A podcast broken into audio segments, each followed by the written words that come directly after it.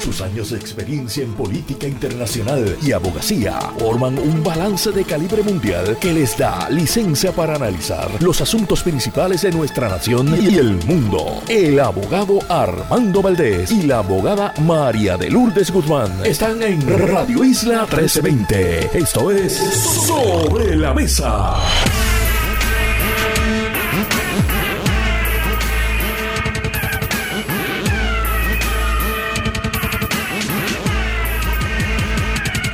Buenos días Puerto Rico, soy Armando Valdés le escucha sobre la mesa por Radio Isla 1320. Hoy en Sobre la Mesa estará con nosotros Rafi Anglada y José Tato Rivera Santana como nuestros analistas. Además, la directora de Familias Capaces, la doctora Aisha Concepción Lizardi, se estará a la mesa para hablar sobre la niñez y la violencia de género y, por supuesto, su impacto en la niñez. Y en el último segmento, Francisco Aquino, asesor de economía circular para la coalición Generación Circular, estará con nosotros a partir de las 9 y 40 de la mañana. Todo eso y por supuesto como todos los días de lunes a miércoles, todas las semanas, de lunes a miércoles y hoy es miércoles, así que sabe a viernes para ella. Marilu Guzmán se sienta a la mesa y junto a ella analizamos todos los temas para hoy 21 de febrero del 2024. Son las 7 y 59 de la mañana. Los asuntos del país tienen prioridad, por eso llegamos a poner las cartas sobre la mesa. Vamos a poner las cartas sobre la mesa de inmediato. Hay varios temas que quiero discutir en la mañana de hoy. He estado prometiendo que voy a tocar el tema sobre el PAN, el programa de asistencia nutricional, y un interesante estudio que realizó Daniel Santamaría Ots en la organización sin fines de lucro en pro de la transparencia espacios abiertos. Y esa noticia señala que Puerto Rico tiene un déficit menor en comparación con al menos siete estados, déficit en cuanto a lo que nosotros aportamos al gobierno federal vis a vis lo que recibimos del gobierno federal. Puerto Rico tiene un déficit menor al que tienen siete estados y en ese sentido plantea espacios abiertos, Puerto Rico debería tener acceso igualitario en equidad a el programa de asistencia nutricional estatal. Esto tiene que ver con la transición al SNAP. Voy a estar hablando sobre ese tema porque muy bien el spin que se le podría dar a esta noticia es que esto es muestra de un abuso, un, una injusticia por parte del gobierno estadounidense y yo creo que hay que entenderlo en su justo contexto, que no es necesariamente el ya un poco trillado cuento de eh, los abusos coloniales. Es decir, que no los hay, no estoy planteando eso, simplemente que este elemento, esta noticia que voy a estar discutiendo, me parece que no necesariamente encaja perfectamente con esa narrativa. Por otro lado, quiero hablar también sobre lo que está pasando en el sector industrial en Puerto Rico. Hay una noticia importante hoy acerca de cómo un sinnúmero de medicamentos que se fabrican en Puerto Rico están ante la expiración de sus patentes. Y quiero explicar qué es eso de las patentes. No estamos hablando de las patentes municipales.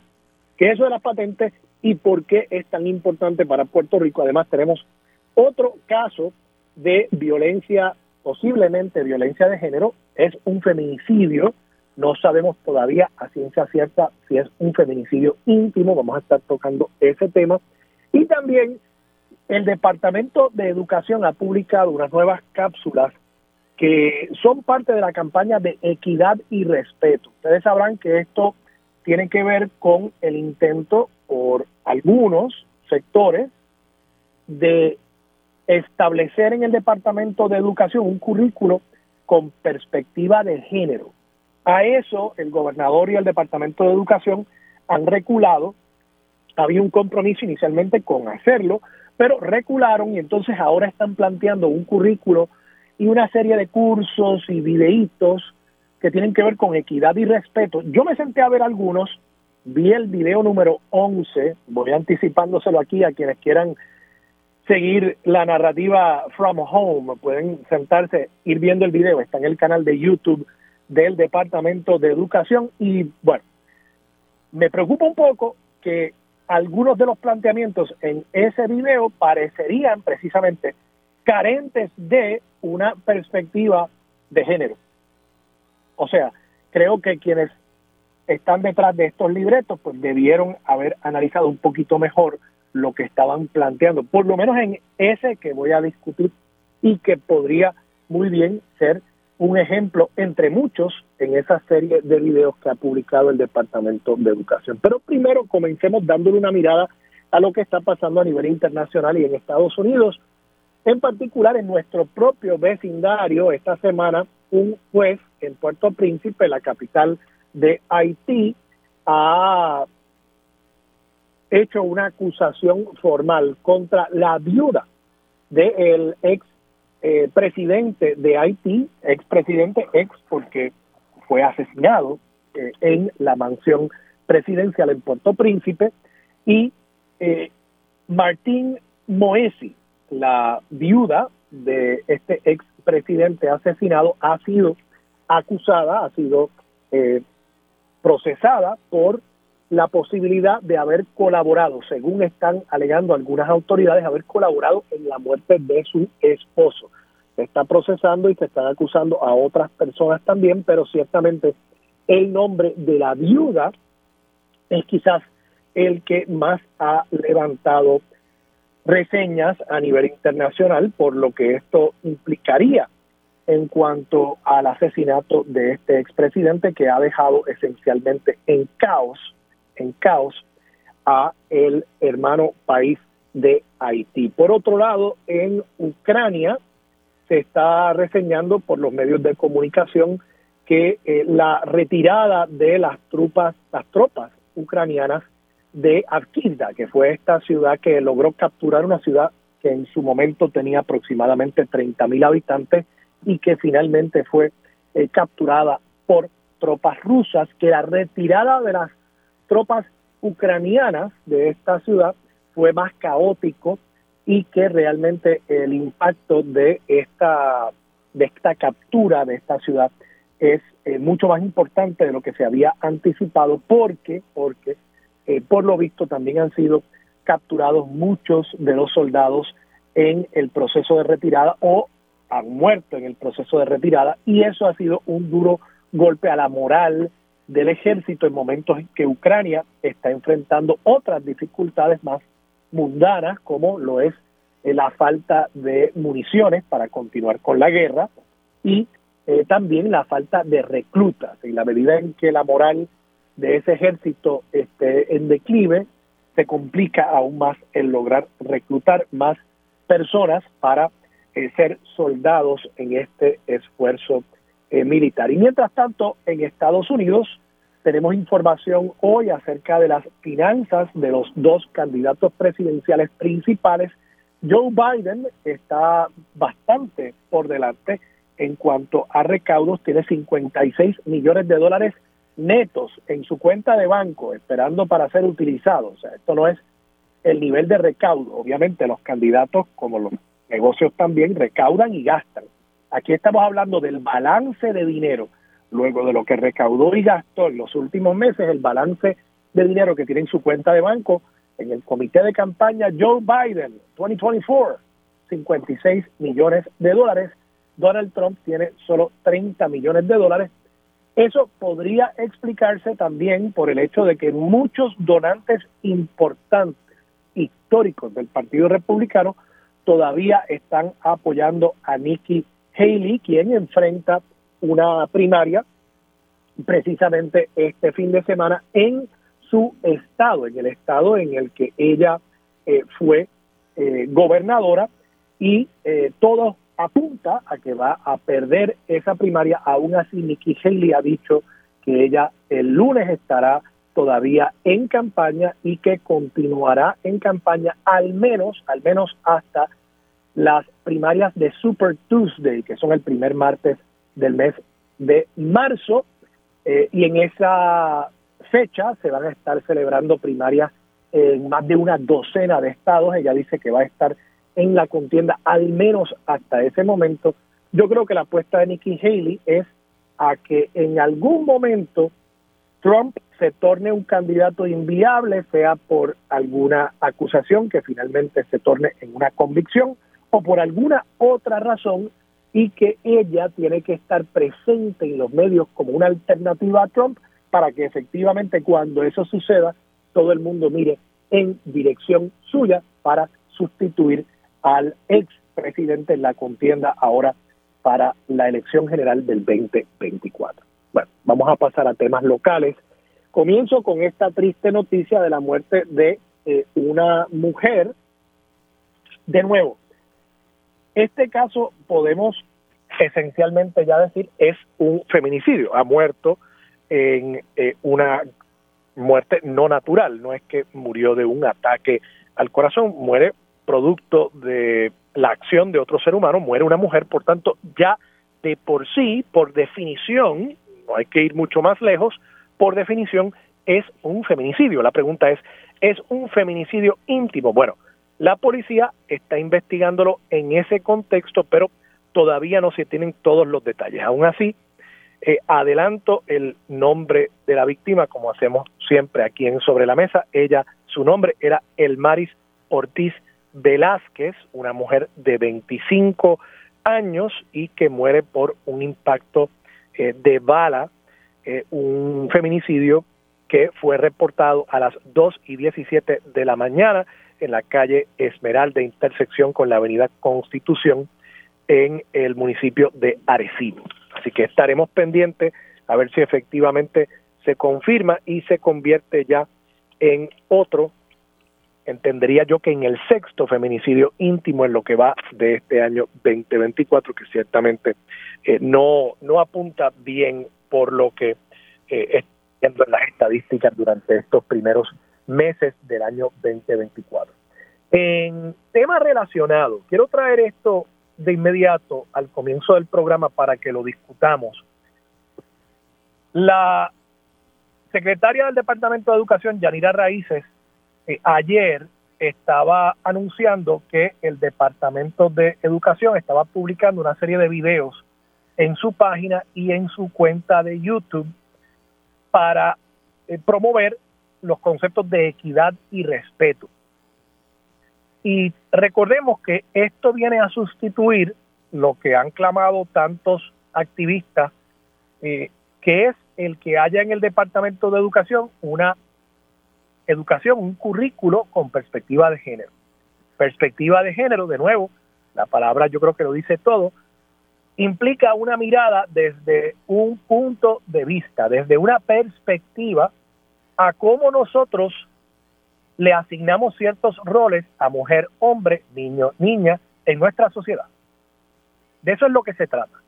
Y no se trata de imponer una perspectiva, ya nuestra sociedad tiene una perspectiva y es una perspectiva generalmente machista. Eso no quiere decir que todos seamos en el sentido más peyorativo de la palabra machista. Simplemente quiere decir que vivimos en una sociedad donde el proceso de aculturación de todos nosotros cuando vamos criándonos en nuestros hogares tiene unos rezagos machistas. Hay unas cosas que decimos, hay unas expresiones que van delatando el que hemos sido criados en un contexto que tiene todavía unos resabios machistas. Eso yo creo que hay que aceptarlo.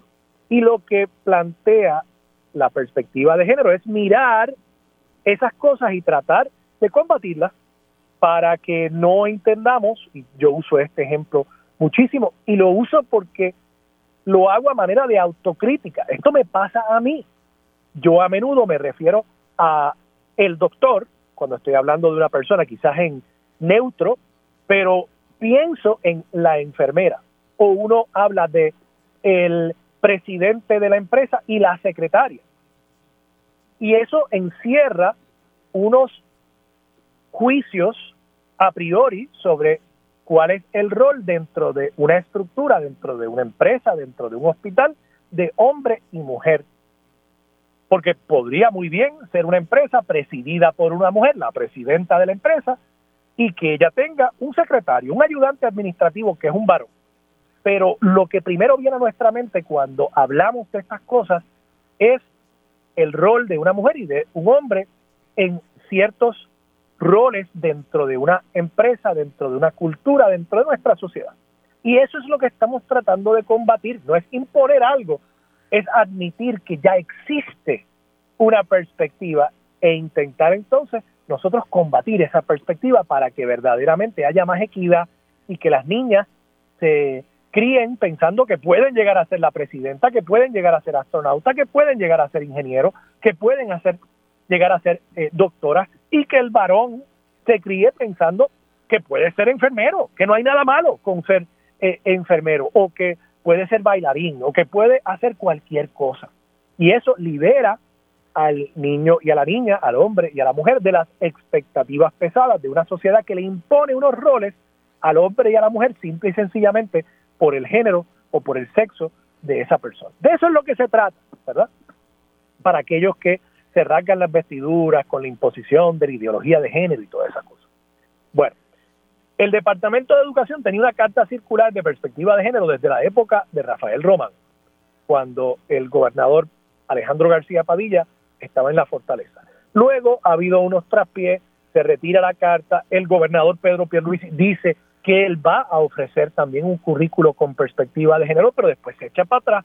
Y finalmente lo que tenemos es esta famosa campaña de equidad y respeto en el Departamento de Educación. Así que yo me di a la tarea de sentarme a ver algunos de estos videos, por eso de ver si efectivamente, como el nombre no hace la cosa necesariamente, si efectivamente estábamos logrando lo mismo, pero con otra terminología. Y al final del día, de nuevo, lo que importa no es que se le llame perspectiva de género, es que logremos los mismos objetivos. Y lamentablemente tengo que decir, de los que he visto, creo que eso no lo vamos a lograr. Apunto en particular al video número 11. De nuevo, esto usted lo puede buscar en la página de YouTube del Departamento de Educación. Y ya yo lo colgué también en mi cuenta de Twitter esta mañana, Armando Valdés, todo junto, V, ese al final, Armando Valdés. Educación publicó cápsulas que promueven equidad y respeto. Me senté a ver algunas, la número 11. Analiza la decisión de una estudiante de ir al día casual de la escuela con una falda corta. Sí. El escenario son una serie de viñetas de escenario. El escenario presenta una estudiante diciéndole a otra, mañana es el día de vestimenta casual. Podemos venir aquí, es casual day en la escuela. Ah, qué chévere, yo me voy a poner una falda corta. La amiga le dice, mira, recuerda que eso está en contra de las normas de la escuela ah, yo voy a hacer lo que me da la gana. Al próximo día, día casual, están en el salón de clase, la maestra apunta a que hay un asiento, un pupitre vacío en ese salón de clase y dice, fulanita de tal no está aquí hoy y ¿saben por qué? Ah, porque ella quería hacer lo que le dio la gana. Primero, yo pienso que ninguna maestra debería estar haciendo ejemplo de una estudiante o de un estudiante cuando no está ahí. Y hablando de la razón por la cual se le suspendió, creo que eso probablemente es una violación al derecho que tiene ese estudiante que se mantenga información acerca de acciones disciplinarias en contra suya en privado. Pero bueno, vamos, esto es una ficción, vamos a decir que estamos en el mundo ficticio de eh, esta cápsula. Pero entonces, la primera bandera roja que yo levanto es por qué en una campaña de equidad y respeto el ejemplo que vamos a utilizar para hablar de el incumplimiento con normas, que yo puedo comprender que eso es un tema importante, la falta de civismo que tenemos en nuestra sociedad cuando se incumplen con las normas. ¿Por qué el caso que se escoge es específicamente el de la vestimenta de una niña, de una estudiante fémina? ¿Por qué no se podía hablar de otra violación a los códigos de vestimenta o a los códigos de comportamiento de esa escuela. ¿Por qué teníamos específicamente que levantar la bandera de la vestimenta de una niña? Pero además, cuando la maestra va a dar su discurso en el cual básicamente sintetiza el por qué ella está trayendo este punto, ella dice acerca de la decisión de la estudiante de hacer lo que le da la gana en particular con el uso de una falda corta en lugar de eh, cumplir con las normas de vestimenta para ese día, la maestra dice, y cito, violó un código moral, violó unas leyes sociales, que son las que nos ayudan a nosotros a saber que tu libertad termina cuando empieza la libertad del otro. Y a eso yo me pregunto, pero caramba, ¿de qué estamos hablando aquí de un código moral en cuanto al uso de una falda por una niña? Código moral. O sea, estamos hablando aquí ya pues de esencialmente de Sharia law, como en los países donde se impone ese tipo de pensamiento, eh, yo creo que una perversión de, del pensamiento eh, islámico. Pero además plantea la libertad termina cuando empieza la libertad del otro. Pero ¿qué libertad estaba infringiendo esta estudiante al decidir cómo ella quería vestirse para ir al día casual? De nuevo, no quiero que parezca que yo estoy diciendo que no deben haber normas en las escuelas. Claro que deben haber normas y hay uniformes, pero estoy planteando aquí desde el punto de vista de cómo se conceptualizó este video en particular. Yo creo que irónicamente lo que hace es revelar cuán urgente es que apliquemos un poquito de perspectiva de género cuando estamos pensando en cómo vamos a educar a nuestros niños. ¿Por qué había que utilizar específicamente el ejemplo de cómo viste una niña? ¿Por qué teníamos que crear todo un alegado código moral en torno específicamente a la vestimenta de las mujeres? Eso no es lo que estamos combatiendo.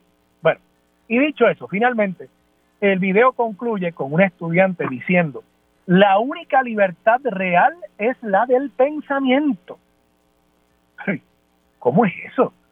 Yo conozco varias otras libertades reales.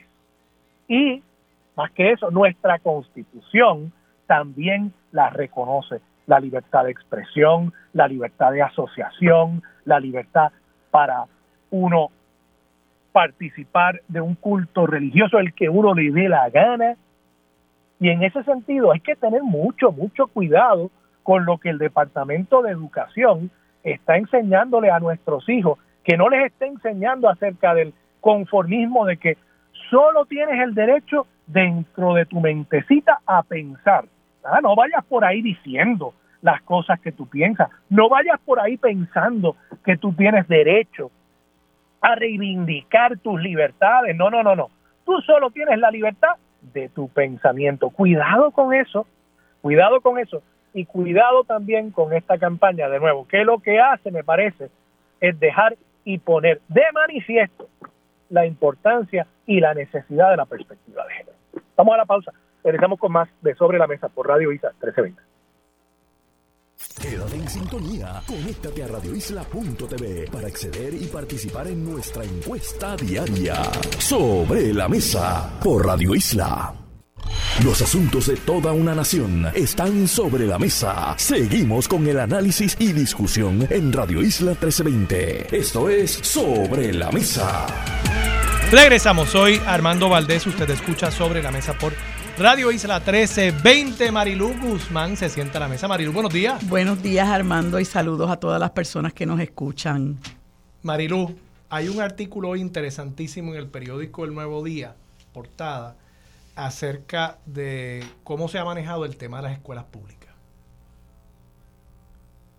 Sí, pues mira, este también además de este de este artículo que es muy interesante y que todo el mundo debe leer, por la importancia que reviste para nuestro, para, para nuestro país el derecho a la educación. Eh, yo les recomiendo un artículo o una columna que publica el economista José Caraballo Cueto, también en el periódico El Nuevo Día, que se llama El impacto de cierre masivo de las escuelas. Y, entre otras cosas eh, que, que eh, lo, lo, planteas desde el punto de vista de eh, cómo eso se ha traducido en, en, beneficio para la población y muy particularmente para las comunidades y el estudiantado. Una de las cosas que él plantea es que el cierre de las escuelas se debió principalmente a dos asuntos eh, a dos asuntos eh, eh, predominantes. Uno de ellos, el asunto del bajo aprovechamiento académico y el otro, el problema de la reducción en la demografía. El, el, profesor... Cueto, plantea no, no la reducción en el... Ahí incluso esta mañana cuando leí el editorial, él plantea austeridad. Perdón, y la austeridad, discúlpame. Y, creo, y la austeridad, austeridad. que precisamente tú lo acabas de plantear, dejó fuera, y creo que es una pequeña crítica que le tengo al escrito, deja fuera el tema del cambio demográfico y la reducción de... O sea, Puerto Rico a principios de este siglo tenía 700 mil estudiantes. está relacionada la baja de la demografía con la austeridad, indudablemente, porque una de las cosas que ellos plantean es que como tenemos menos estudiantes, pues entonces no es costo, costo efectivo mantener tantas escuelas abiertas. El problema que, plantea el profesor Carabello Cueto, eh, independientemente de qué ha pasado con, con estas escuelas, que es otro problema enorme que se ha creado en el país, es el hecho de que eh, está demostrado por unos estudios que él analizó eh, que no el, bajo aprovechamiento académico continúa bajando, o sea, el, eh, sigue el bajo aprovechamiento académico de nuestros estudiantes, independientemente de que se hayan cerrado las escuelas, lo que significa que una cosa no tiene que ver con la otra. Del mismo modo, eh, el, el cierre de las escuelas, él plantea que se hizo de manera muy atropellada, de manera impensada, que se hizo de espaldas a las comunidades, eh, que mm, el cierre de muchas de esas escuelas que implicaba que menos estudiantes iban a, tener acceso a la escuela, hubiera sido una extraordinaria oportunidad para enfocar en, el, en, en, la atención individualizada de los estudiantes, algo que vienen reclamando las organizaciones magisteriales por mucho tiempo. Cuando comenzó el cierre de las escuelas, pues las organizaciones magisteriales levantaron la voz de alerta con relación a muchos de los problemas que, que, reseña Caraballo Cueto en su columna, entre ellos el hecho de que se cerraron escuelas de manera atropellada porque muchas de esas escuelas estaban en excelentes condiciones para seguir operando, incluso eh, eh, escuelas que estaban habilitadas para niños de educación especial, que esas escuelas se cerraron a espaldas de las comunidades de la misma manera, que el hecho de que se cerraran escuelas creaba un disloque en, esas familias porque entonces iban a enfrentar otros problemas como el problema de la transportación eh, hacia las escuelas. Y de hecho, eh, también eh, hubo otro, otro, otro estudio, no sé si fue del Centro de Periodismo Investigativo, en el cual se reseña cuántas personas precisamente por el problema de acceso a, las escuelas, precisamente por el índice de pobreza en el que vive nuestro país, no tienen los recursos económicos para llegar a las escuelas. En muchas de estas escuelas los niños iban caminando, los niños iban en alguna transportación que obviamente quedó inoperante al cerrar la escuela. Eh, eh, amén de que alrededor de la escuela también se desarrolla una economía eh, comunitaria eh, que, ayuda a mantener la comunidad viva, ¿no? Eh, y esto, pues obviamente al cerrarse la escuela, pues todo este desarrollo económico alrededor de, la zona escolar, pues también se, se va afectando. Él indica que eh, el, asunto del cierre de las escuelas ha tenido principalmente, claro, es el sistema de educación pública, que es a donde van nuestros niños, eh, principalmente nuestra clase pobre, nuestra clase trabajadora, aquellos que no pueden costear o no quieren, ¿verdad?, eh, costear una educación privada. ese es otro problema, ¿verdad?, como en este país el abandono de los servicios esenciales a nuestra gente ha conllevado el que haya sistemas paralelos. Lo mismo pasa con el sistema de salud. Hay gente que no puede pagar un, una tarjeta, un, plan médico privado y entonces está enfrentando la situación a la que han sido sometidas con los planes eh, que, del, gobierno. Pues el, el profesor Caraballo Cueto, eh, en, síntesis y, en conclusión, eh, sostiene que el cierre de las escuelas lo que ha hecho es afectar a nuestra niñez y afectar a nuestra niñez más pobre, que como sabemos todos, porque así se ha establecido por estudios principalmente del Instituto del Desarrollo de la Juventud, en nuestra, nuestros niños eh, un 58% de nuestros niños viven en niveles de pobreza. Eh, así que eh, este asunto que me parece que ha sido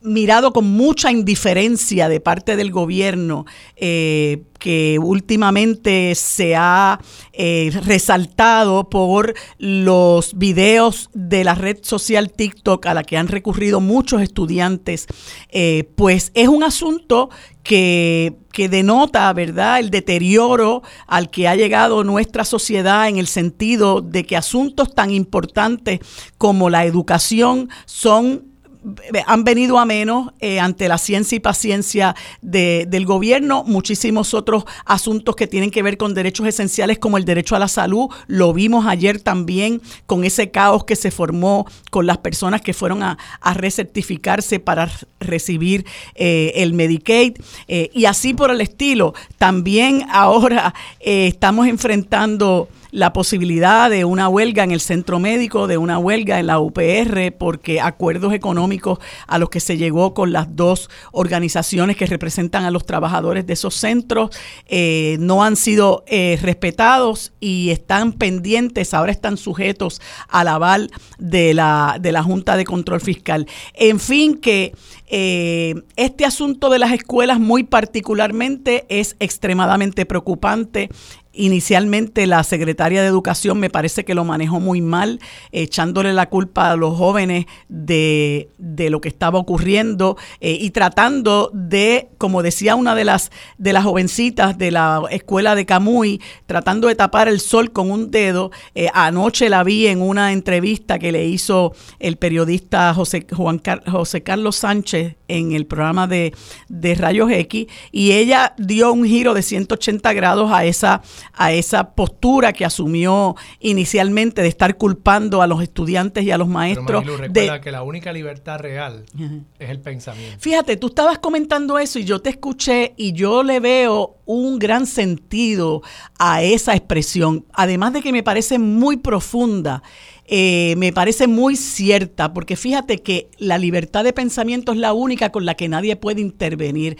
Tú puedes tener otras libertades como la libertad de expresión, la libertad de asociación, la libertad de religión, la libertad de, de ir a votar por quien tú quieras, pero con relación a todas esas libertades, la libertad de reunión, con relación a todas esas libertades, siempre el Estado puede intervenir. Pero una cosa es que tú digas la única libertad absoluta la, única libertad real, ¿no? Eh, la, expresión es la única libertad real. Ajá. La única libertad absoluta, yo podría entenderlo, eso sería preciso y correcto. Pero hay libertades reales también que son tan importantes y más importantes. Incluso son las libertades que realmente tenemos que velar por su cumplimiento y su oh, reivindicación ante el Estado. Claro que sí. Entonces, yo lo que no quiero es que, que estemos aquí inculcando a los muchachos un conformismo con que... Bueno, visto de esa forma... ¿Entiendes eh, lo que te estoy planteando? porque, porque real y real, que, o sea, real quiere decir que, que es eh, concreto, que, que, es algo que efectivamente nosotros podemos aspirar a, lograr. Bueno, pues, hay muchas libertades que son reales. Las Absolutas. Tienes toda la razón. La única libertad absoluta es lo que uno tiene en su mente, por supuesto. Nadie te puede... No hay duda. Y, hay estados que han tratado incluso de regular el pensamiento, por supuesto que sí. Pero, pero es lo único en lo cual uno tiene absoluta libertad. Sí. Pero que sea real, oye, tenemos muchas libertades y no podemos negarlas. Y particularmente en el contexto de, de, una narrativa en la que se estaba planteando que si la muchacha iba a ir vestida de cierta forma, bueno, pues entonces tú estás diciendo, tú no tienes libertad real sobre lo que tú viste, lo que tú dices, tu comportamiento. Eso, eso pues yo creo que es, es un planteamiento problemático, como mínimo. Bueno, yo, yo, yo pienso que, que eh, hay muchas libertades, sí se reconocen muchas libertades, pero la verdadera libertad es la que tú puedes ejercer.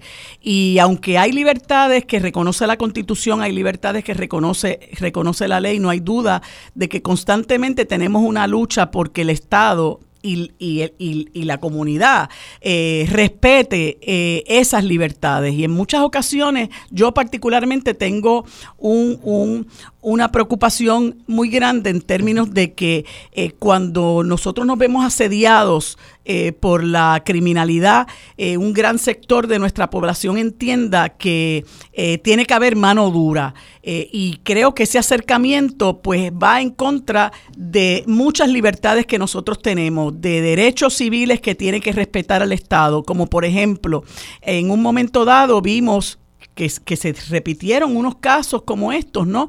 La policía deteniendo gente y, y, a la cañona querían bajar a la persona del carro, la persona se resistía, la persona terminaba arrestada, arrastrada, acusada, eh, ese tipo de cosas. Entonces, cuando se traía eso a la palestra, la gente decía, bueno, pues bueno que le pase, porque la policía se respeta, pero la realidad es que eh, la policía no se puede exceder en el uso de la fuerza que tiene, ¿verdad? Y en el uso de poder que tiene para intervenir con los ciudadanos. que, que tenemos que tener cuidado porque donde precisamente se empieza a inculcar esas ideas de que a la policía se le respeta y esto se le... Es en la escuela, es en la escuela, entonces tenemos que tener cuidado con los mensajes que, que, nosotros permitimos que se le comuniquen a nuestros muchachos. Yo no estoy diciendo que, criemos una generación de, gente sin, sin conciencia básica del civismo, ¿verdad? Sí, claro. Y del respeto a las libertades ajenas también. Pero creo que hay que tener cuidado con los mensajes que se llevan. sí, por supuesto.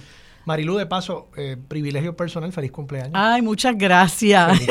muchas gracias. Se está empirando la cuenta. Sí, muchas gracias, Armando. Lo aprecio sinceramente. Quería también, por supuesto, pues, muchas gracias. aquí al aire.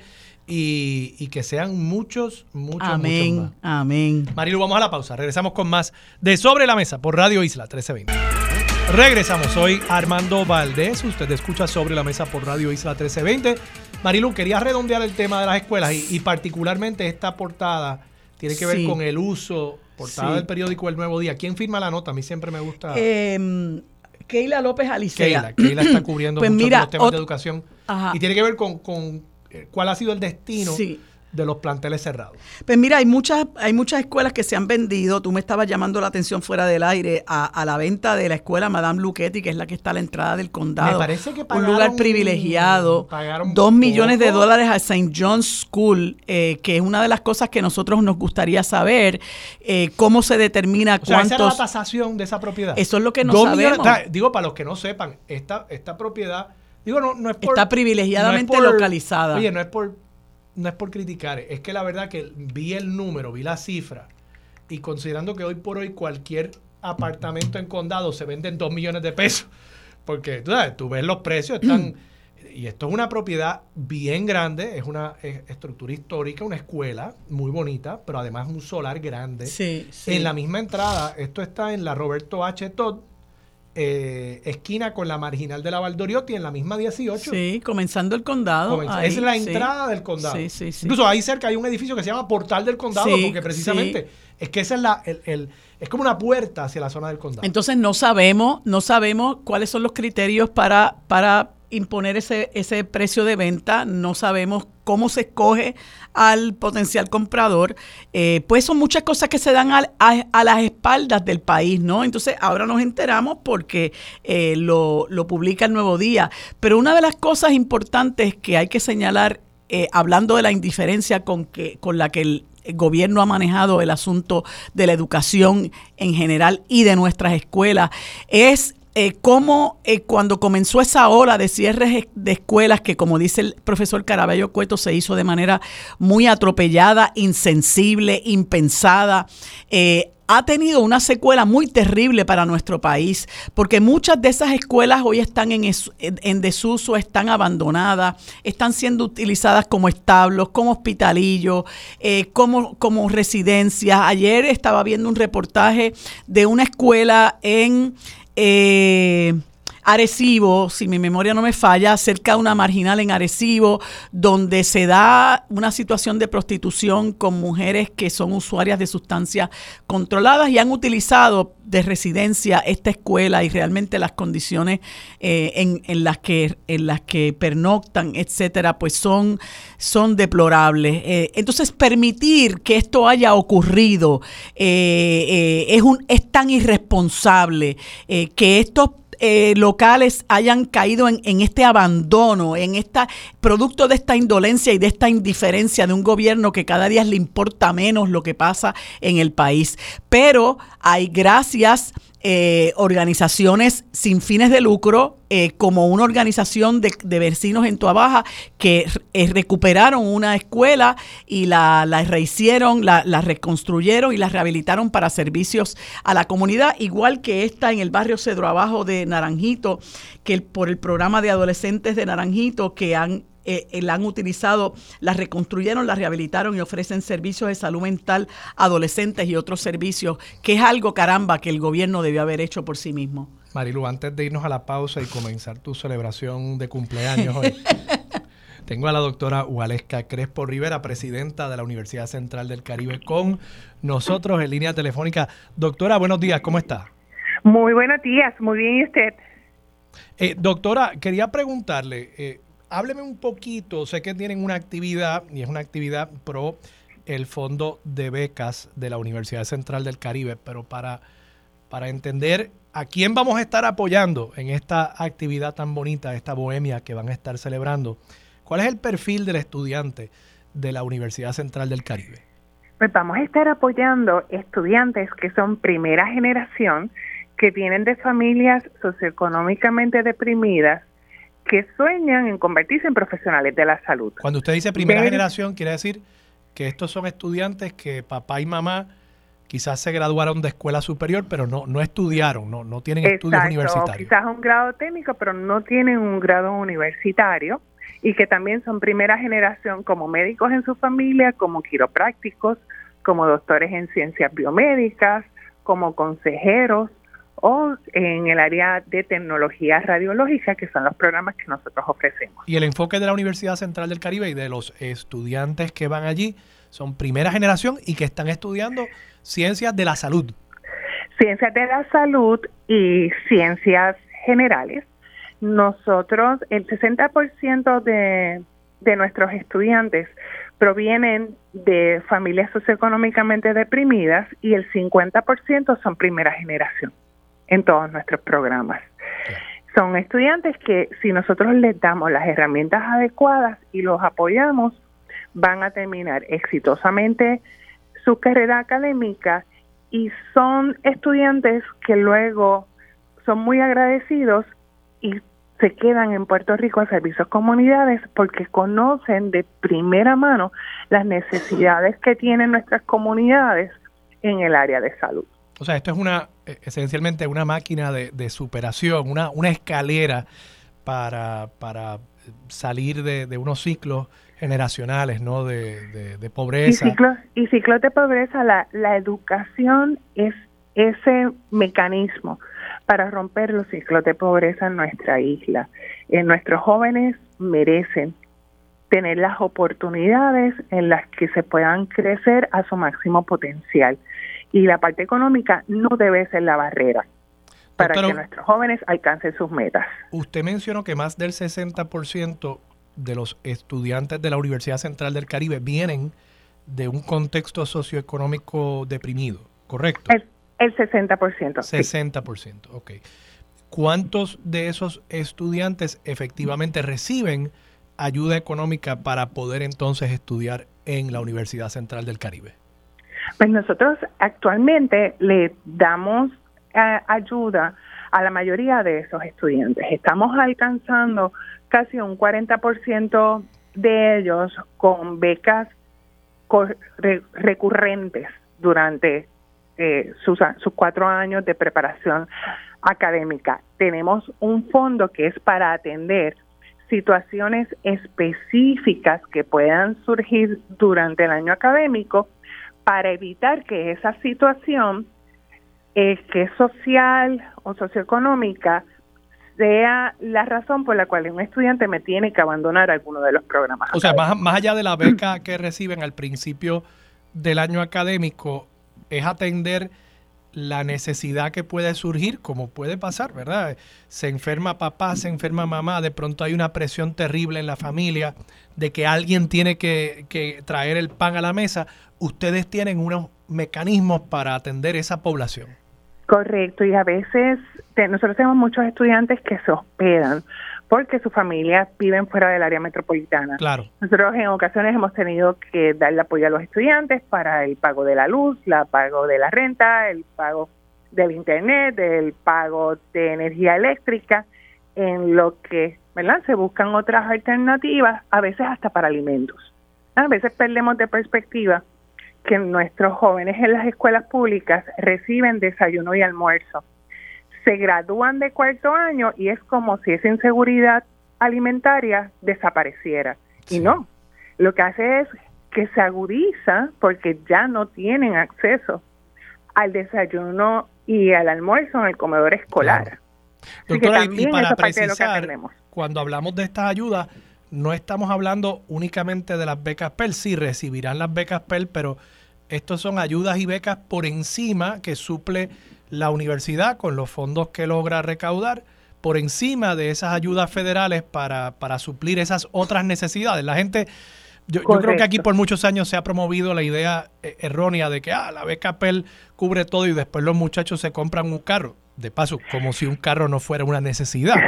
Pero, pero no, o sea, hay muchas otras necesidades y ustedes están tratando de cubrir esa brecha. Correcto. Y nuestros estudiantes de, de los programas graduados, Escuela de Quiropráctica, Escuela de Medicina, Ciencias Biomédicas, eh, estudian con préstamos estudiantiles. Claro. Porque ya ahí no hay becapel. Y pues también esto es una forma de ayudar a los estudiantes a disminuir el endeudamiento con el que se gradúan. Si queremos que se queden luego en Puerto Rico, tenemos que ayudarlos con esa parte económica porque si se gradúan con una deuda promedio de 240 mil dólares, eh, declaro que van a buscar en dónde van a tener un ingreso mayor. Sí, ahí es donde, ahí es donde empiezan a mirar hacia Estados Unidos, porque, porque saben que allí pueden ganarse más. Doctora, este es un tema bien importante y, me toca a mí personalmente. Yo también soy eh, primera generación en, en mi familia, eh, la primera persona en mi familia en graduarme de, universidad y, y, y, si no hubiese sido precisamente por las ayudas que, que yo recibí, eh, de la universidad en la que yo estudié, pues muy difícilmente yo hubiese podido eh, terminar mis estudios, comenzarlos incluso.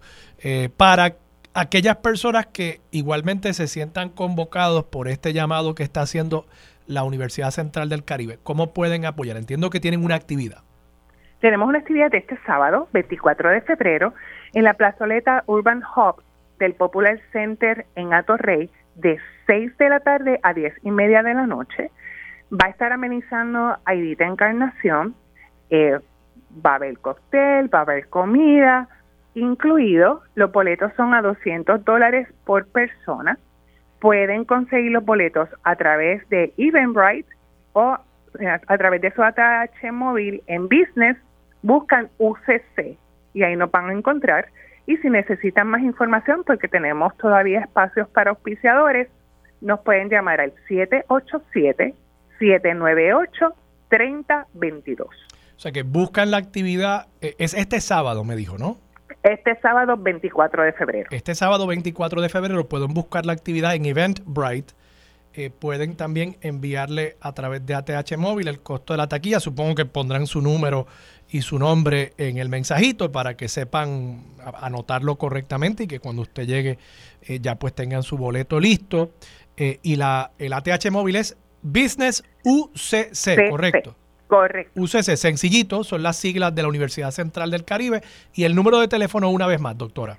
787-798-3022. Excelente. De paso, que la plazoleta, para los que no hayan estado allí, la plazoleta de Popular, eh, del Banco Popular aquí en Atorrey, es un espectáculo es al aire libre, pero techado y, muy fresco el espacio, chulísimo. Yo he ido a algunas actividades que se celebran allí eh, y siempre se dan muy buenas. Así que eh, es un tremendo espacio también para la actividad. Le deseo mucho éxito, doctora. Gracias y los espero porque allí van a tener la oportunidad de hablar con nuestros estudiantes becados y ver lo importante que es para nuestros estudiantes este apoyo. Excelente. Gracias, doctora. Gracias, que tengan lindo día. Ya lo saben, la actividad es este sábado 24 de febrero. Era la doctora Waleska Crespo, presidenta de la Universidad Central del Caribe. Vamos a la pausa, regresamos con más de Sobre la Mesa por Radio Isla 1320. Bueno amigos, hoy es miércoles y como todos los miércoles tenemos el panel compuesto por el licenciado Rafael Anglada y el planificador José Rivera Santana. En el siguiente segmento conversamos con la doctora Aisha Concepción Lizardi, directora de Familias Capaces. Y en el último segmento conversamos con Francisco Aquino, asesor de Economía Circular para la coalición Generación Circular. Esto es lo próximo en Sobre la Mesa. Los asuntos de toda una nación están sobre la mesa. Seguimos con el análisis y discusión en Radio Isla 1320. Esto es Sobre la Mesa. Bueno amigos, como les dije hace unos instantes, hoy es miércoles y como todos los miércoles tenemos el panel compuesto por el planificador José Rivera Santana y el licenciado Rafael Anglada. A ambos les doy los buenos días y las gracias por acompañarme en este espacio. Buenos días, ¿cómo están?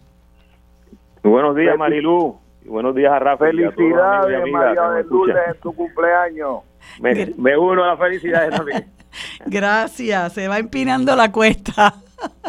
Pero para adelante, eh, seguimos con entusiasmo. Eh, mira, eh, pues, ¿qué les, ¿qué les digo? siempre hay muchas cosas de las que hablar en un país en franco deterioro, tristemente. Ustedes no sé si escucharon la conversación que tuve con con el compañero Armando Valdés en cuanto a la situación de, nuestras escuelas. y, y, bueno, el, el, el, la indiferencia y la indolencia del gobierno con lo que representa la defensa y la protección de los derechos esenciales de eh, toda la población es algo que tiene que ser puntual en la, en, el, en la ejecutoria de, de un gobierno.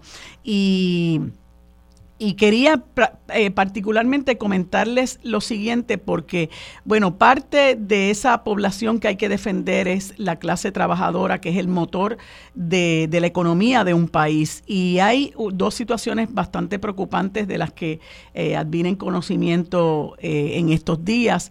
Y es que ustedes recordarán, hace unas semanas el centro médico estuvo a punto de paralizarse porque eh, los empleados estaban reclamando justicia salarial eh, y eh, hubo un tirijala con la, con la ASEM, que es la administración del centro médico, y finalmente cuando estaban a menos a, un día aproximadamente del plazo que dieron para iniciar la huelga, pues llegaron unos acuerdos, pero como todo en este país, ¿verdad? No se mueve una hoja si la Junta de Control Fiscal no da su aval. Eh, eso quedó en suspenso eh, pendiente del de el consentimiento de la Junta de Control Fiscal. Algo similar está ocurriendo con la Hermandad de Empleados Exentos No Docentes de la Universidad de Puerto Rico, que según eh, denuncia eh, su presidente, se me pasa su nombre, eh, llegaron a unos acuerdos con la administración universitaria, entiéndase el presidente y la junta de síndicos, y ahora resulta que eso también está en el aire porque todo está sujeto a que la junta de control fiscal avale esos aumentos salariales que no son otra cosa que una remuneración justa para los trabajadores en nuestro país. Ustedes ya saben las consecuencias que tiene para, todo, para todos los países el que los trabajadores estén mal pagados.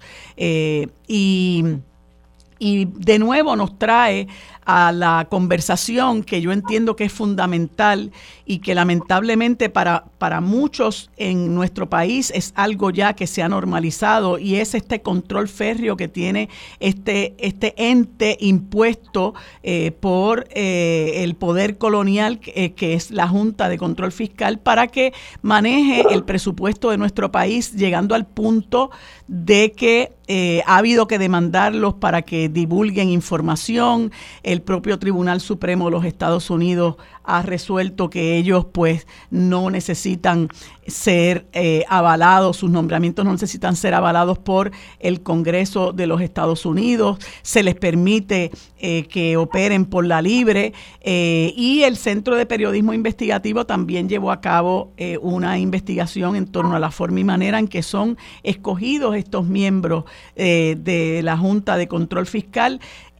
donde el bienestar del país ¿verdad? Y al ayudar realmente a su, a su legítima reconstrucción no es el norte de los entes que se encargan de nombrar a estos personajes, entiéndase la Casa Blanca y el Congreso de los Estados Unidos. Y uno se pregunta, eh, todo esto ocurre, todos estos abusos ocurren a ciencia y paciencia de los partidos que se han turnado en el poder, porque desde que la Junta está gobernando nuestro país, ya próximamente se cumplirán ocho años, eh, se han turnado en el poder tanto el Partido Popular Democrático bajo la, la gobernación de Alejandro García Padilla, como posteriormente tres gobernadores eh, del Partido Nuevo Progresista, uno de los cuales está vinculado estrechamente con la Junta de Control Fiscal, que es Pedro Pierluisi, por haber sido eh, empleado del, bufete que representa a la Junta de Control Fiscal en muchos de, estos asuntos.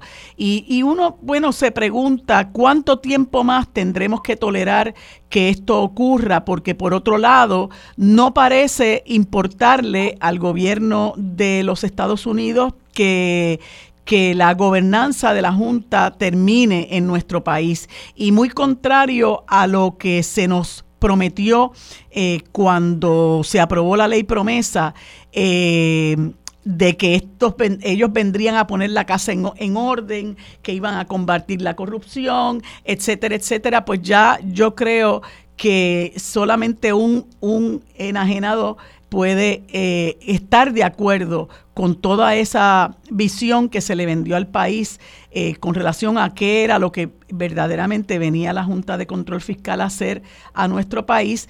Eh, se han aprobado varios planes de ajuste de la deuda, resta el plan de la Autoridad de Energía Eléctrica y sobre los hombros nuestros se ha puesto el pago de una deuda descomunal que, se tomó a espaldas del país que nunca se auditó. Eh, y en este año que es eleccionario, yo creo que los que combatimos el, bipartidismo, creo que nos corresponde eh, crear conciencia en nuestro país de cómo precisamente ese bipartidismo eh, ha mirado con complacencia todo esto que está ocurriendo. Nosotros no vemos realmente eh, que haya combatividad en ninguno de los dos partidos para terminar con este abuso y con este atropello que representa eh, la Junta de Control Fiscal. Y me gustaría escucharlos un poco sobre un tema que yo creo que tiene que ser tema de discusión, tema de movilización, tema eh, de, de lucha, ¿verdad? Para para este año y para los años que, que resten, porque tristemente desconocemos, eso es una de las tragedias que estamos viviendo, nosotros desconocemos cuándo esta gente planifica eh, irse del país porque eh, su propio director ejecutivo dice con la mayor tranquilidad que aquí no se han aprobado los presupuestos balanceados que se necesita aprobar eh, para, para que se cumpla con el objetivo de la ley promesa y Puerto Rico, bueno, pues no, no está listo para ir a los mercados eh, de bonos nuevamente. Eh, eh, así que el panorama es, es muy incierto, pero también es, es muy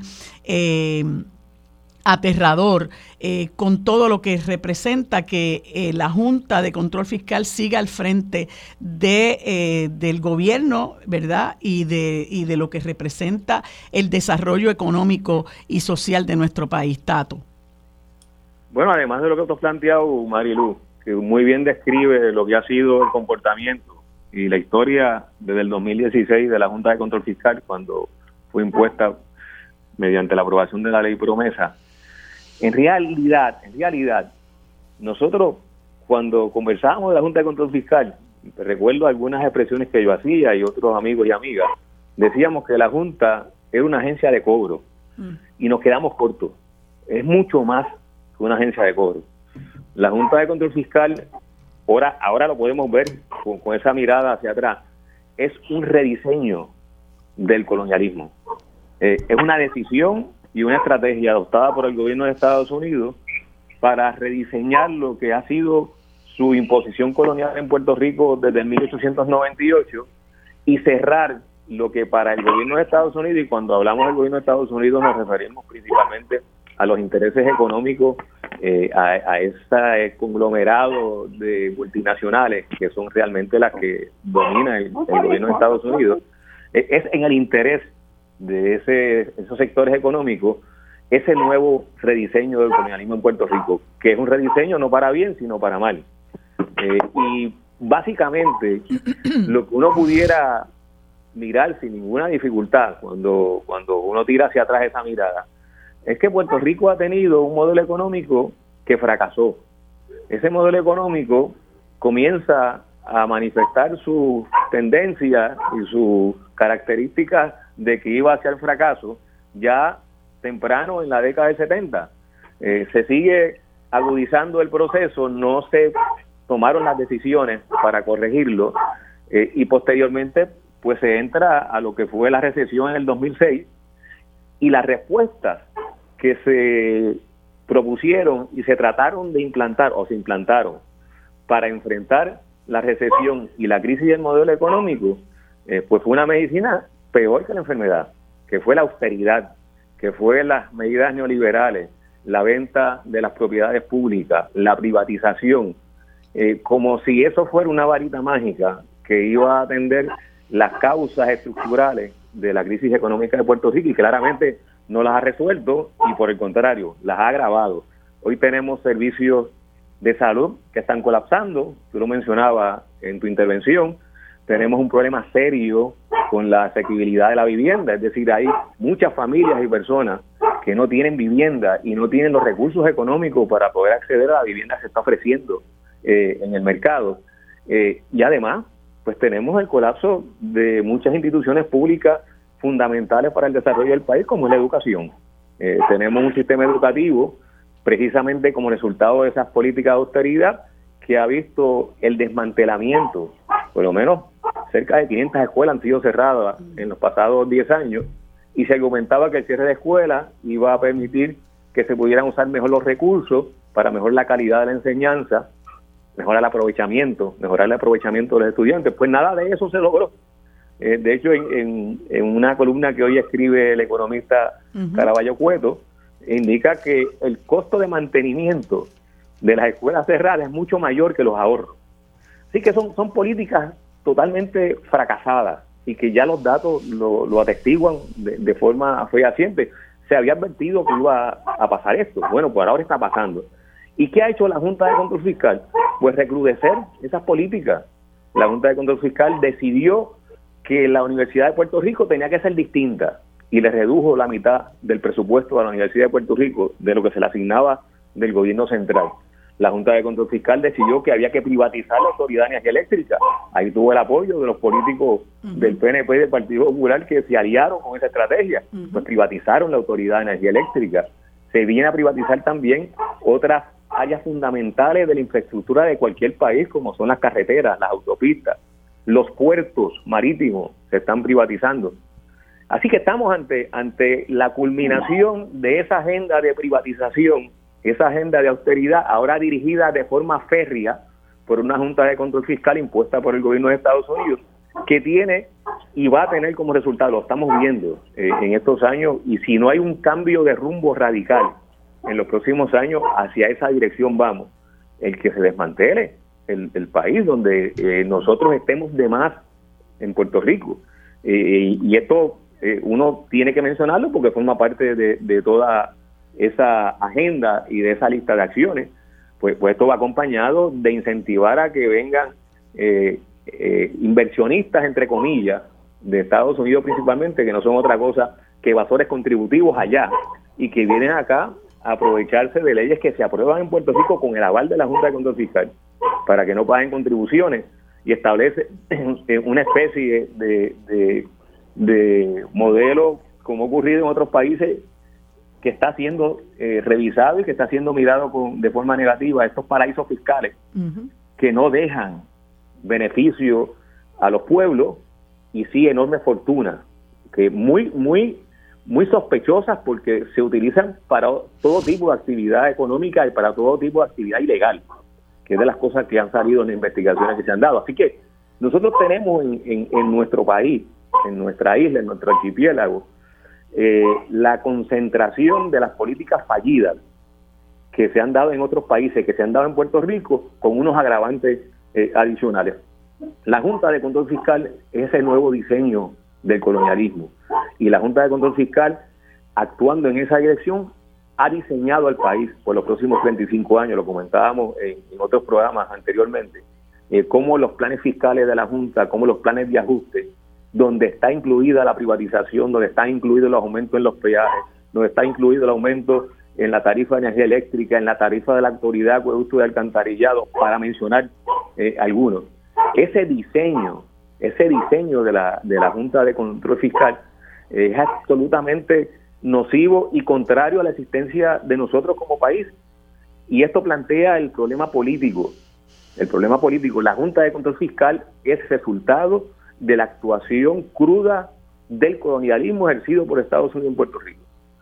Y resolver eso es asunto de altísima prioridad. Y como es asunto de altísima prioridad que tiene que ver con lo que pueden ser nuestras expectativas a largo plazo, pero también con lo cotidiano, mencionaba los conflictos con los procesos que se dan de negociación colectiva, en este caso más reciente de la Universidad de Puerto Rico y la Hermandad de Empleados de Centros No Docentes, donde el comité negociador llega a un acuerdo, es decir, eh, el patrono y los trabajadores llegaron a un acuerdo pero no se puede poner en práctica porque la Junta todavía no ha decidido si, si le da el visto bueno o no. Así que va desde lo pequeño hasta lo grande, de lo inmediato a lo estratégico. Pues esto es un asunto político serio porque está en juego eh, lo que nosotros queremos como país. Y es, en ese sentido, un asunto prioritario en la discusión pública en Puerto Rico. Y como estamos en año electoral, lejos de que el estatus no esté planteado en la discusión pública es todo lo contrario. El estatus tiene que estar en la discusión pública en este periodo electoral. Ese es el asunto que tenemos que resolver. Ciertamente hay espacio para que gente nueva, con visión distinta a estas agendas neoliberales, a estas agendas de austeridad, contrario a lo que ha sido todo lo que ha implantado la Junta de Control Fiscal, es importante que lleguen a la administración del gobierno y que desde el gobierno de Puerto Rico puedan impulsar estos cambios que son necesarios. Pero hay que discutir el tema de la descolonización.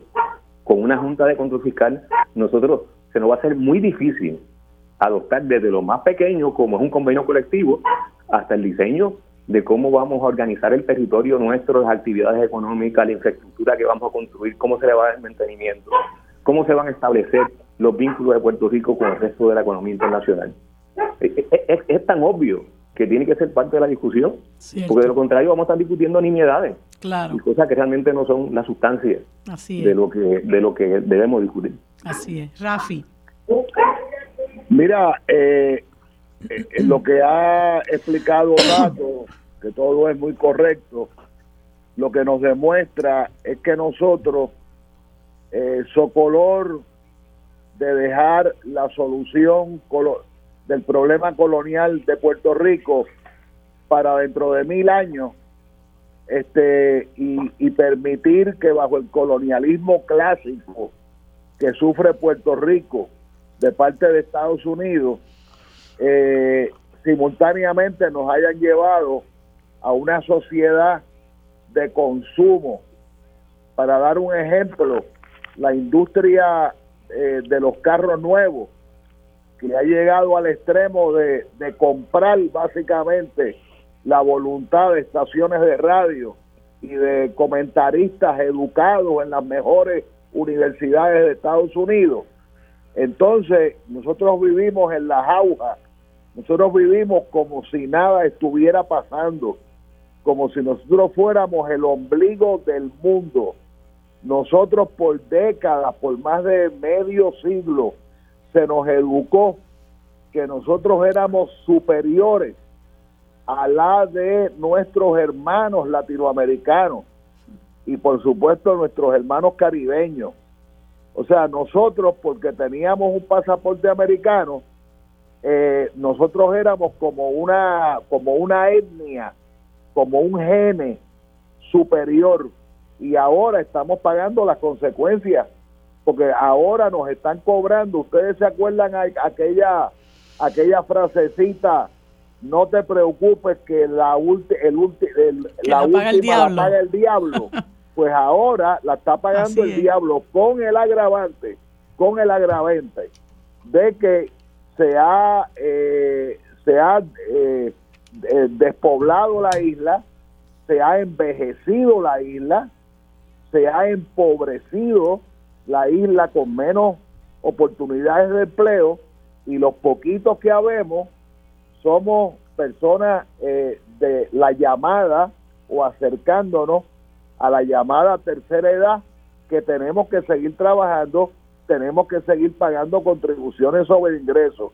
Y mientras eso ocurre, mientras eso ocurre, la opinión pública pierde el tiempo diariamente, algunas veces desde las 5 de la mañana, por, eh, por, políticos cansados, como por ejemplo Ronnie Jarabo, que nunca ha trabajado en su vida, nunca, este y que básicamente después de gastar la fortuna de su señora abuela, que en paz descanse, pues él tiene que buscar quien lo mantenga.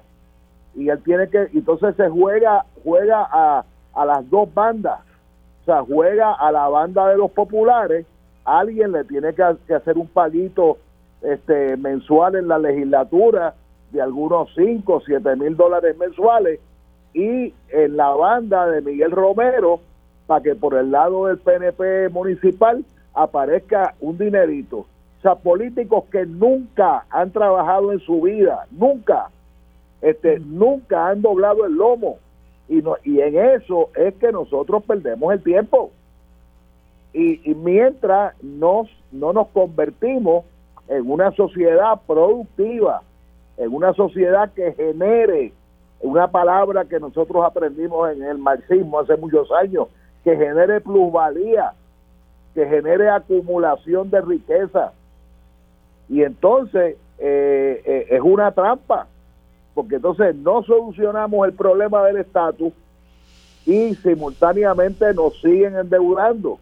Y por supuesto que nuestros hermanos de la Hermandad de Empleados No Docentes y de la Escuela de Medicina, por supuesto que el dinero no está garantizado, porque tú estás negociando con un fantasma.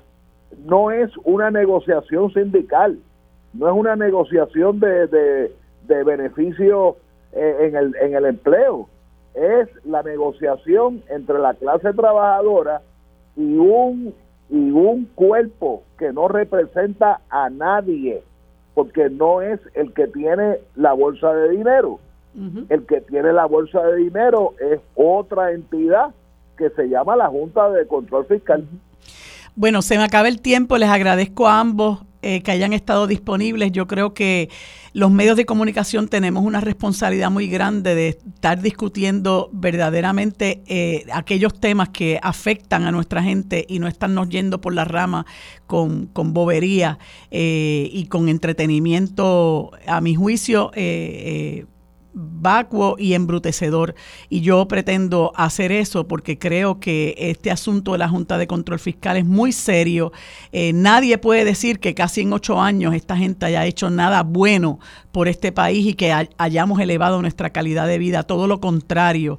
Y muy triste cómo se ha eh, incluso fomentado la emigración de nuestra gente diestra y no diestra también.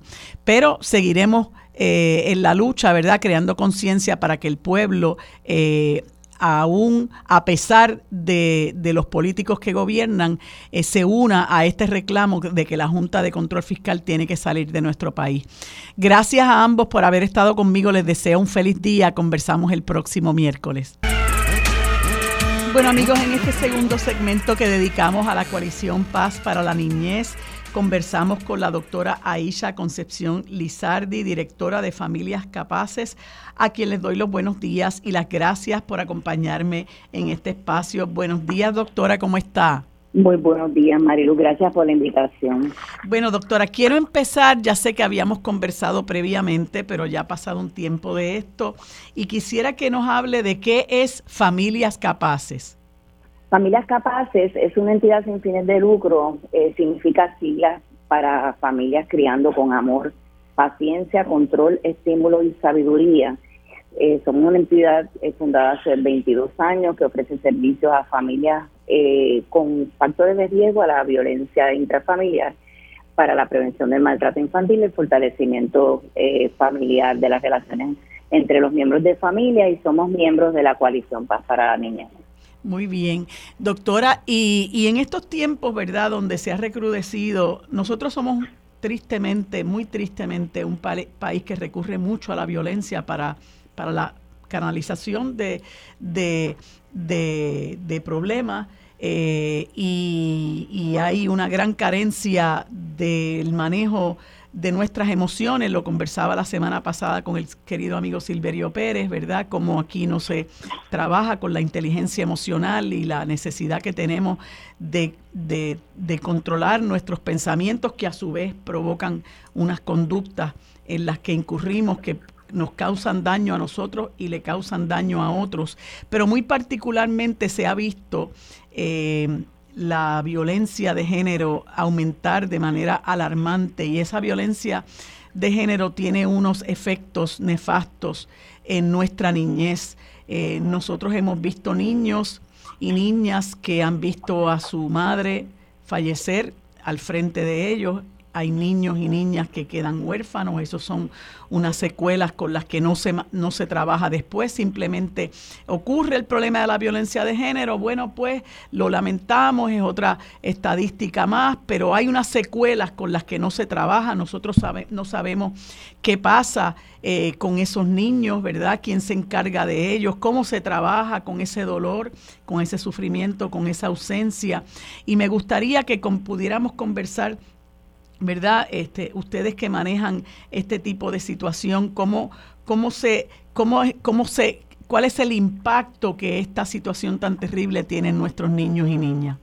Pues mira, precisamente el enviaba una nota a Silverio porque lo escuché conversando contigo la semana pasada con relación a la inteligencia emocional y el impacto que tiene eh, trabajar con ellos eh, en la infancia y en la adultez, ¿verdad? Eh, nosotros eh, también somos eh, parte de la Universidad del y estamos identificando como un aspecto bien importante el trabajar con la inteligencia emocional desde la niñez. porque se ha identificado también que hay unos factores que nos ponen en mayor riesgo de incurrir en violencia. Así es que cuando nosotros somos niños, cuando somos parte de una familia eh, que presenta violencia intrafamiliar, violencia doméstica, desaveniencia entre los adultos. Y cuando somos criados por personas con problemas de salud mental, abuso de sustancia, tenemos mayor riesgo de incurrir en relaciones problemáticas, ¿verdad? Incluso violencia de pareja. Y tenemos una, estamos trabajando con una estudiante que precisamente encontró una relación importante entre haber vivido esa experiencia de la infancia y haber estado incurriendo en relaciones eh, violentas con, entre su pareja. Así es que eh, también eh, identificamos como un factor protector en esa relación, digamos que puede eh, minimizar los efectos de esa relación, lo que es la inteligencia emocional y lo que es el apoyo social. Así es que es bien importante cuando nosotros identificamos padres, madres que han vivido ese tipo de experiencias en su infancia, que podamos trabajar con ellos en la adultez, es posible que hayan vivido alguna situación traumática y que podamos trabajar con ellos en su adultez. Eh, también nosotros estamos trabajando con nuestra estudiante un estudio que todavía eh, el estudio está abierto, se llama Infancia, Pareja y Factores Protectores contra la Violencia, que es el estudio, eh, la investigación que te estaba hablando. La estamos publicando a través de nuestras eh, redes sociales. Eh, tenemos una red social específicamente para ese estudio, se llama Infancia, Parejas y Factores Protectores contra la Violencia, donde estamos explorando precisamente esos factores, acercando la ciencia al servicio de la gente. Eh, identificando cuáles son esos aspectos importantísimos que pueden evitar o prevenir o reducir las probabilidades de violencia, como por ejemplo el apoyo social que podemos recibir o promover la inteligencia emocional entre las personas, niños, eh, adolescentes y adultos. lo triste del asunto, doctora, es que estos problemas son eh, apremiantes, pero eh, mucha gente no sabe a dónde recurrir y desafortunadamente eh, esto es atendido más bien por organizaciones sin fines de lucro que tienen unos profesionales comprometidos, adiestrados en este tema y que quieren contribuir a trabajar con un problema cada vez, ¿verdad?, más, más alarmante en nuestro país porque yo personalmente no veo que haya ese tipo de conciencia en las esferas gubernamentales, ¿verdad? Hablemos del Departamento de la Familia, quizás el Departamento de la Salud, nosotros tenemos una serie de problemas que tienen que ver con la salud mental de nuestro pueblo, eh, que, esa, que ese problema de salud mental pues tiene unas vertientes, ¿verdad? Se, se, traduce en maltrato, eh, se traduce en daño para uno mismo en la medida en que hay gente que recurre al abuso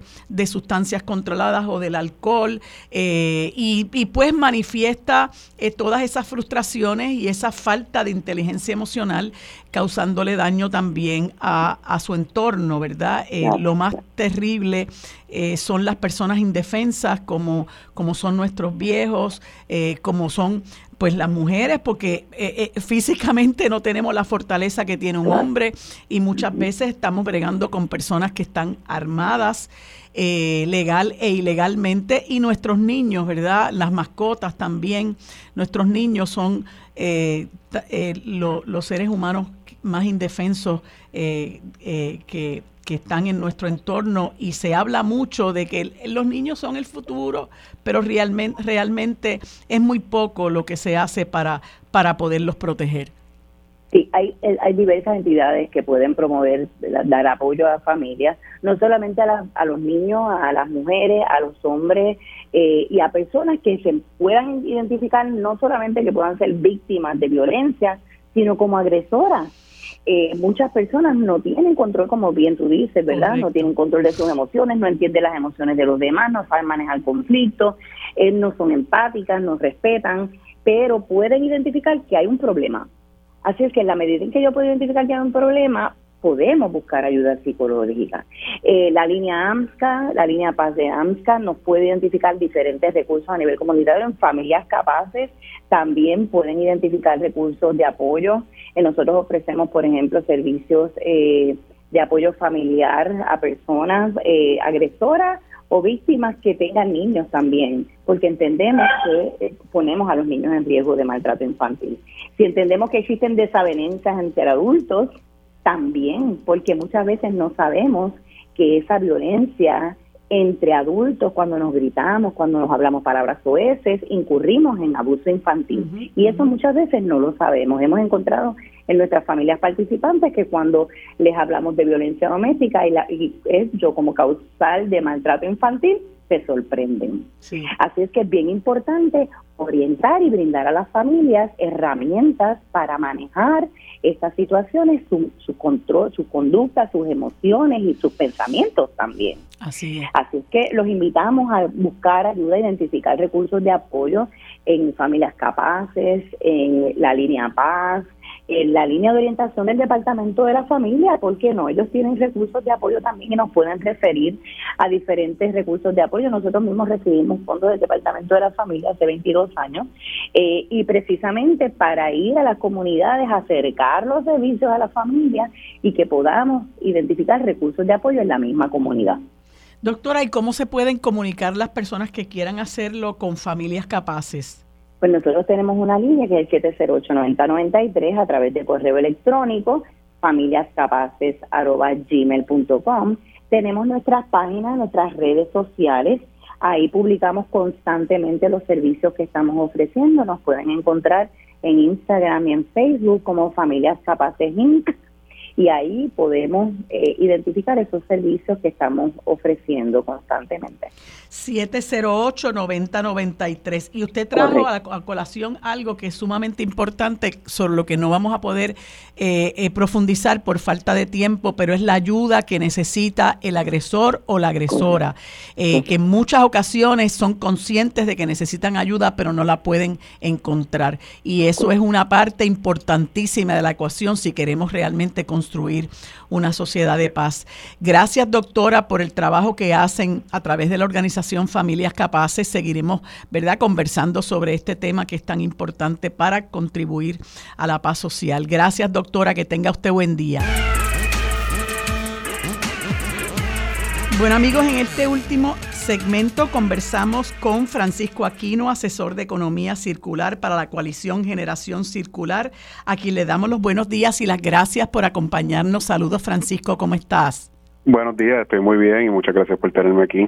Bueno, Francisco, quise conversar contigo porque ya hace un par de semanas que el Nuevo Día eh, cubrió eh, como noticia de primera plana eh, un asunto que tiene que ver con los desechos en nuestro país y, y se se expresa que hay menos desechos en el país, pero no porque haya una política pública que realmente conduce a que haya menos desechos, sino que hay menos población.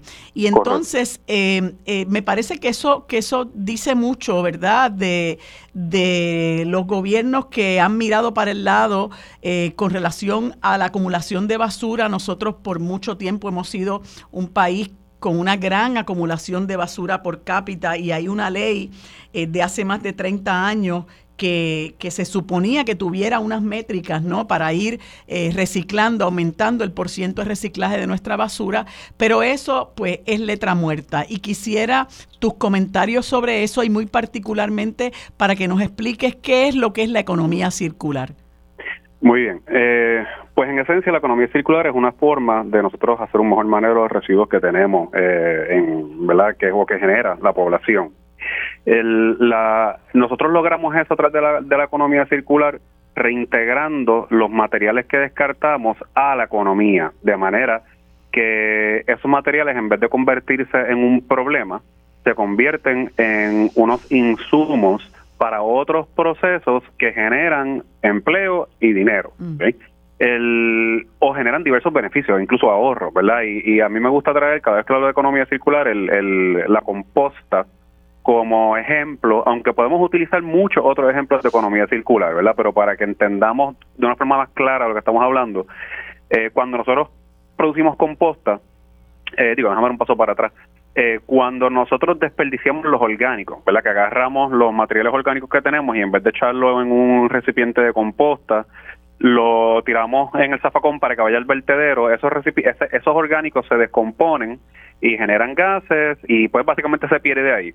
Una alternativa, que sería la, alternativa circular, sería el separar esos materiales orgánicos, poderlos llevar a un lugar que procesa orgánicos para convertirlos en composta y ese insumo, ¿verdad?, que es la composta, eh, entra en la agricultura, fomenta el desarrollo saludable de nuestros productos agrícolas que luego nosotros consumimos, ¿verdad? Y como ese insumo sale de materiales orgánicos que nosotros estamos descartando, es más barato que otras alternativas que podemos tener disponibles, además de que se procesa localmente, ¿verdad? Lo que genera empleo. Y entonces, al entrar en la agricultura, nosotros comemos los productos, los frutos de la agricultura, y lo que sobra de ese proceso se convierte en composta y no, y no se desperdicia nada. Y ese es el concepto fundamental de la economía circular. Y esa, perdóname, sí. Ajá. No, que desde, o sea, y, y atendiendo tu punto, ¿verdad? De lo que es la el, el, el manejo de residuos en Puerto Rico, aunque sí ha bajado la población, lo que nosotros desperdiciamos per cápita, o sea, lo que votamos, el zafacón per cápita, realmente no ha bajado mucho. ¿verdad? El, último estudio de caracterización, que el primero fue en el 2003, y esto se supone que se haga cada 10 años, eh, y el segundo fue salió ahora, en el 2004. Eh, el original decía que nosotros estamos desperdiciando alrededor de 5.2 libras por persona de, de, ¿verdad? de residuos y esto solamente ha bajado a 4.9 eh, libras por persona, que es, muy poco, es punto por ciento de y esto, ¿verdad? Hemos tenido ya eh, 20 años para cambiar ese curso y no lo hemos hecho. Sí, lamentablemente. Y la misma noticia habla de que eh, gran parte de lo que se acumula en los vertederos resulta ser plástico y nosotros eh, ya sabemos el daño ambiental que ocasiona el plástico. Eh, y muchas personas no saben, hay personas que, que quisieran poder eh, reciclar, pero no saben dónde ir a reciclar, hay personas que van a lugares lejanos para, para poder empezar a reciclar parte de la basura que se acumula, porque eh, todo se hace a base, bueno, de organizaciones que, que, que, tratan de paliar el problema, pero la realidad es que no hay una política pública y como tú muy bien señalas, son 20 años que han transcurrido y, y aunque hay menos población, pues el, el, el, descenso en cuanto a la acumulación de basura es, es muy poco y nosotros seguimos contribuyendo con un problema que ya tenemos eh, con vertederos que incluso están operando en contra de la ley y los problemas ambientales que ocasionan los vertederos que ya no es un mecanismo para poder manejar la basura. ¿Qué, ¿qué, podemos hacer, Francisco?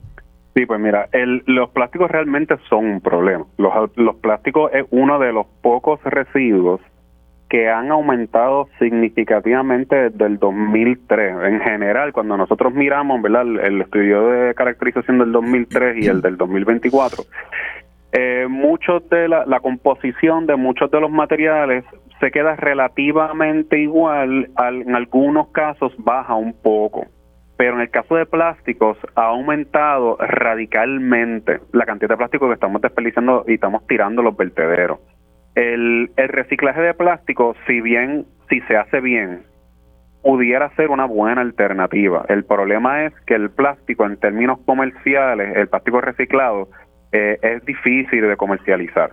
Entonces, esto nos deja que con que la alternativa real para nosotros trabajar con el problema de plásticos, que dicho sea de paso, no solamente eh, es un problema ambiental, sino que es un problema severo de salud también, porque cuando nosotros usamos cubiertos plásticos, nos los metemos a la boca, ¿verdad? Le damos con los dientes eh, o bebemos eh, agua de botellas plásticas, eh, se ha demostrado que todo esto suelta nanopartículas plásticas que nosotros nos tragamos e interfieren con nuestro sistema hormonal, con la salud, está relacionado a cánceres.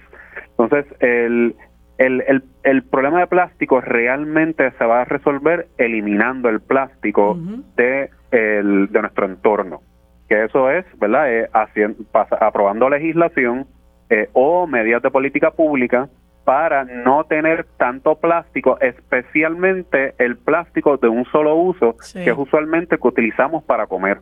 Y eso, eh, eso es lo crítico realmente para lidiar con el plástico. El reciclaje, de nuevo, puede ser una buena alternativa. Si se hace efectivamente, es difícil, de manera que nos quedamos con que la eliminación es la única vía real para resolver el grave problema de plástico que estamos teniendo y el grave problema de salud que representa. Sí, mira como la, la situación de pobreza muchas veces también incide en todos estos problemas sociales. Eh, mucha gente compra cajas de botellas de plástico para venderlas y buscarse ahí un, dinerito y no saben eh, el problema enorme que están creando en términos de el desecho, eh, la acumulación de plástico, ¿verdad? Además del problema de salud que tú estás mencionando de estar tomando agua de estas botellas de plástico, pero el plástico es terrible para el medio ambiente. Y quería preguntarte en qué ha quedado el proyecto de ley que que pretendía eh, aplazar la puesta en vigor de otra legislación aprobada en el 2022 para eliminar los plásticos de un solo uso. Y pues mira, hace unas semanas eh, hubo una vista pública en la, en la Comisión de Agricultura y Recursos Naturales del Senado precisamente eh, sobre eso. Eh, realmente verdad los aspectos de, del beneficio a la agricultura y los recursos naturales no mm, desafortunadamente no fue el foco central verdad de, esa vista pública. Eh, y básicamente hasta ahora se ha quedado en que esa comisión debe reunirse para ver si le da un informe positivo o uno negativo para que pase entonces al pleno del Senado. y, y, ahí es que estamos ahora mismo en ese, ¿verdad? En ese en ese paso, esperando a ver cuál va a ser la, la reacción de, de esta comisión, si la comisión va a considerar que eliminar los plásticos es algo positivo para el medio ambiente, ¿verdad? Para nuestros recursos naturales, pues, considerando que parte de nuestros recursos eh, son también ¿verdad? los vertederos y las áreas que los vertederos impactan, eh, o si vamos a, ¿verdad? si estas comisiones y la legislatura va a eh, darle prioridad a otras a otros aspectos o, a otros valores por encima de la salud y el medio ambiente. Y esa, esa es la discusión en la que estamos ahora. Bueno, que, que, yo creo que la, la, ecuación no es muy difícil, ¿verdad? Pero lamentablemente nosotros hemos visto, no solamente en cuanto a esto del reciclaje, lo hemos visto en cuanto a la protección de nuestros de nuestros recursos naturales eh, también, que es un mandato constitucional. Hemos visto como en muchas ocasiones eh, el alegado, el supuesto, el mal llamado desarrollo económico, eh, pues se abre paso eh, por sobre la obligación que existe de conservar nuestros recursos naturales y vemos como hay gente que deforesta, construye sin permiso en áreas inundables, en zonas marítimo terrestres. Pero tenemos que seguirle, seguirle la pista a esto, Francisco, porque lamentablemente es un, es un tema que, que, que eh, pues el gobierno no, ha, no, no, se ha apropiado de él y tenemos que empezar a hacer propuestas para, para resolverlo. Te agradezco eh, tu participación y la información tan útil que nos has brindado. Eh, gracias, Francisco. Amigos, hemos terminado por hoy el programa Sobre la Mesa. Gracias por acompañarnos. Yo los veo el próximo lunes. Lo próximo es Mili Méndez en Dígame la Verdad.